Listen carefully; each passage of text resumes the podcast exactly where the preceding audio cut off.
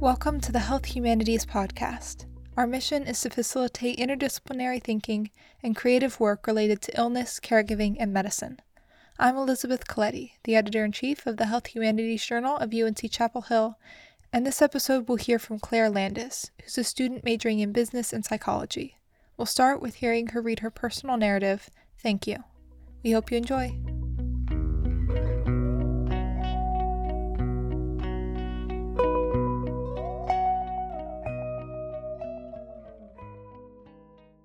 Thank you.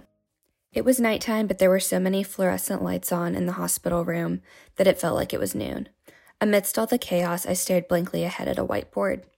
Claire, she said for the second time. My eyes traced the letters in faded blue marker spelling out fall risk. I hugged my knees to my chest. Honey, she pleaded, you have to drink this. I closed my eyes and shook my head. I don't let my patient's blood sugar get this low. Your organs are going to fail. I shook my head again as tears started to form.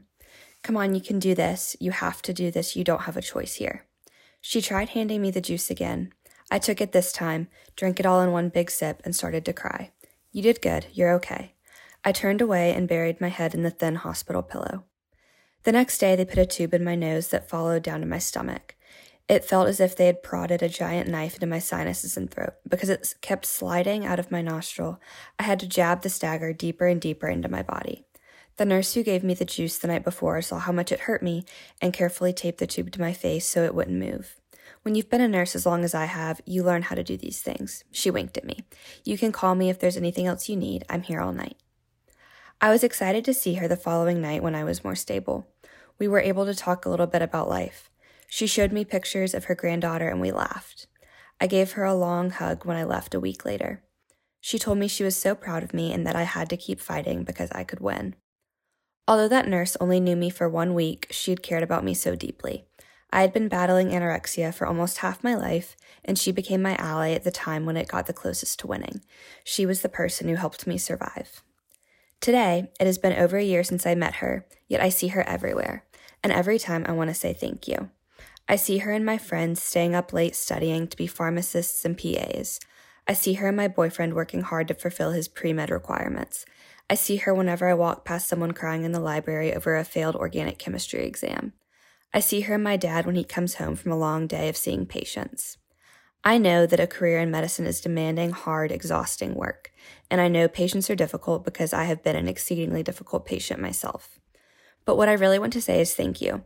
These current and future healthcare providers serve a greater purpose than they know. They save people who need encouragement, those who need a helping hand or just a sugary cup of medicine. They save me.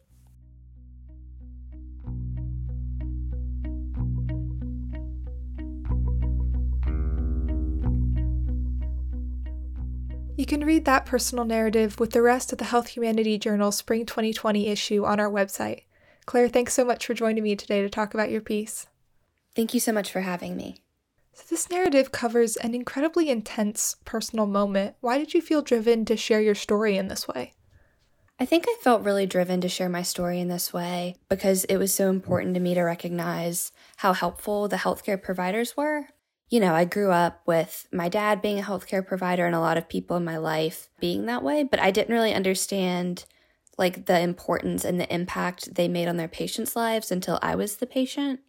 And I don't know, I just thought that it was really important to emphasize that and to show all of their hard work. So, are you open to talking a little more about your recovery story to give some context to the piece? I am, yeah, definitely. So, I'd been dealing with anorexia for a long time it started when I was pretty young, um, and then it just got really bad, like my freshman year of college. And so I did end up like having to go to the hospital, like I wrote about um, in this piece. And I think that, you know, even though it was like a really scary, kind of difficult time, it was also kind of like the beginning of like a better recovery because I'd been trying at recovery for years and not really doing a great job. But I think that this was sort of the moment that started. It was like a really long journey, but it was also um, one that I think has been really good. And I feel like today I'm like very recovered, which I never thought I could be. That moment was really bad, but it did kick off um, something that was ultimately really hard, but also really, really good in the end. Well, congratulations on feeling recovered. That's a that's a huge achievement. Thank you. How did you approach kind of sitting down to write the story out? Was it cathartic for you or was it difficult, but you felt that it needed to be shared anyway? That's a really good question. So it was a little bit of both. I think it was cathartic in that writing has always been cathartic for me. It's, I think, a really good tool to use to take whatever's going on in your head and just to put it on paper. And then you can look at it and it's not just stuck in your head anymore. And it was also important for me to share this piece with other people because this healthcare worker, um, when I was going through this really difficult time, she did have such a huge impact in my life. And I wanted to acknowledge that. I think it was still really difficult to share because this piece is so personal. But I had some friends encourage me that no, this is a good idea. Like you should share it. Um, even if it does feel a little bit vulnerable and uncomfortable, it's still better to share your story than not to. Yeah, I, I am glad that you did share it. And I am always impressed by how vulnerable people can be in, in these stories that are important to share. And it's, it's kind of gratifying to know that this journal can provide a platform where we can tell these stories that are difficult but that are important. So, do you recommend writing in the health humanities as part of a healing process for patients? I think so. Yeah, definitely. Because I think whatever health issue you're going through, and of course it's different for every person, but I think it would be helpful just to write out, you know, your experience and your journey and write about the people who are with you on that journey. Because, like I said earlier, it is just, it's nice when there's a lot going on, not to just have it all in your head and to be able to put it down on a piece of paper.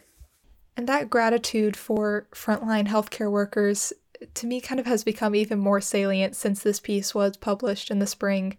Do you think that the coronavirus pandemic has forced people more to realize and appreciate the work that nurses and caregivers do? So I think that, you know, COVID has really transformed the way that we see healthcare workers. And obviously, you know, after my experience, I was very grateful to healthcare workers and all of those things. But I think COVID added just another layer to that. So I actually ended up, I had a few COVID symptoms and I went to UNC Student Health to get tested. Mm-hmm. And I was negative, like I didn't have it or anything. But going there to the testing center was almost a very emotional experience just seeing all these people in PPE doing this dangerous job in order to keep everyone safe.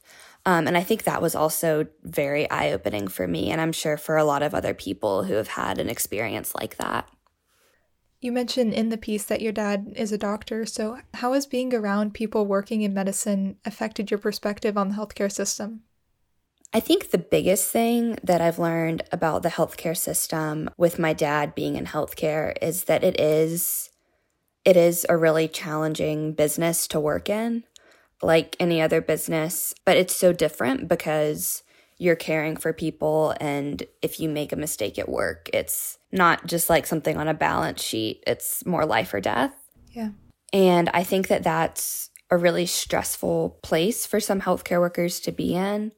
But I feel like that as I've gotten older, I've recognized like how strong they are for being able to go to work every day and to do those hard things. And I think that it really is more of a calling and like a special gift, even though working in healthcare does get difficult sometimes. And I think, especially with all of the red tape in healthcare, with like insurance and executives, I think that that makes it even harder for healthcare workers. But they continue to show up every day and try their best to take care of their patients, which I think is really cool.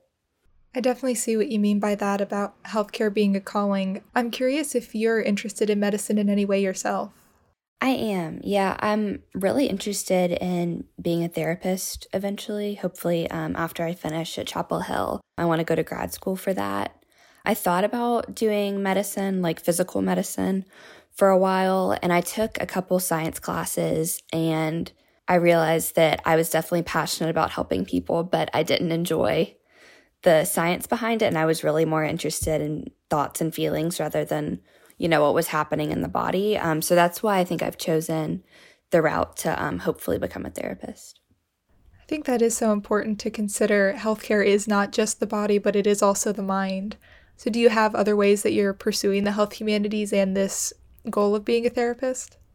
I am. So I started working as a research assistant in one of UNC's research labs. It's the Developmental Social Neuroscience Lab.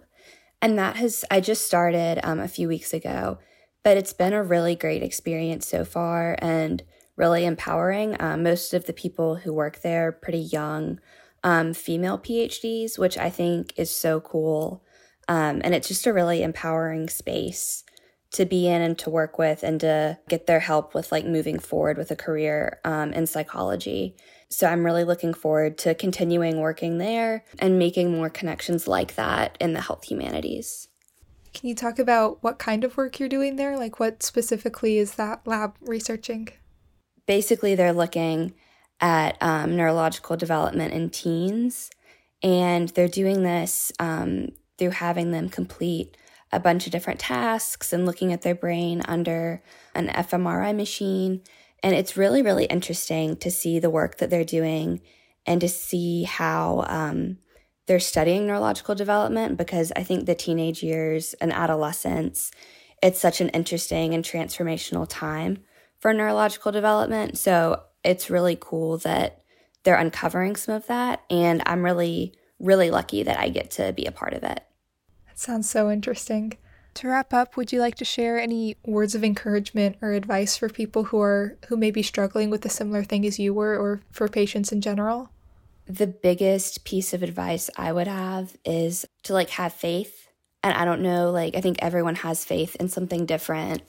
But I think that when you are struggling with mental health or mental illness and you do get to this kind of rock bottom or even not even rock bottom, but just any point that it is really bad, it's hard to see that you'll ever come out of it on the other side.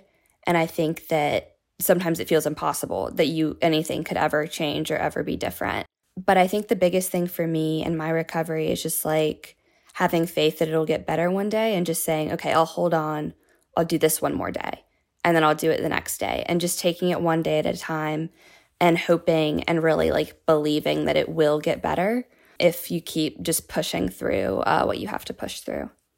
Thank you so much for coming to talk with me and for reading your narrative. I've really enjoyed this conversation. Thank you so much. I enjoyed it too. Thank you for listening. You can find Claire's narrative and the rest of the Health Humanity Journal's Spring 2020 issue on our website linked in the show notes, or go to hhj.web.unc.edu. The music you're hearing now and at the top is from Andy G. Cohen. Thanks again to Claire for coming to talk with me and be sure to watch for our next episode to hear more from the authors of the Health Humanities Journal of UNC Chapel Hill.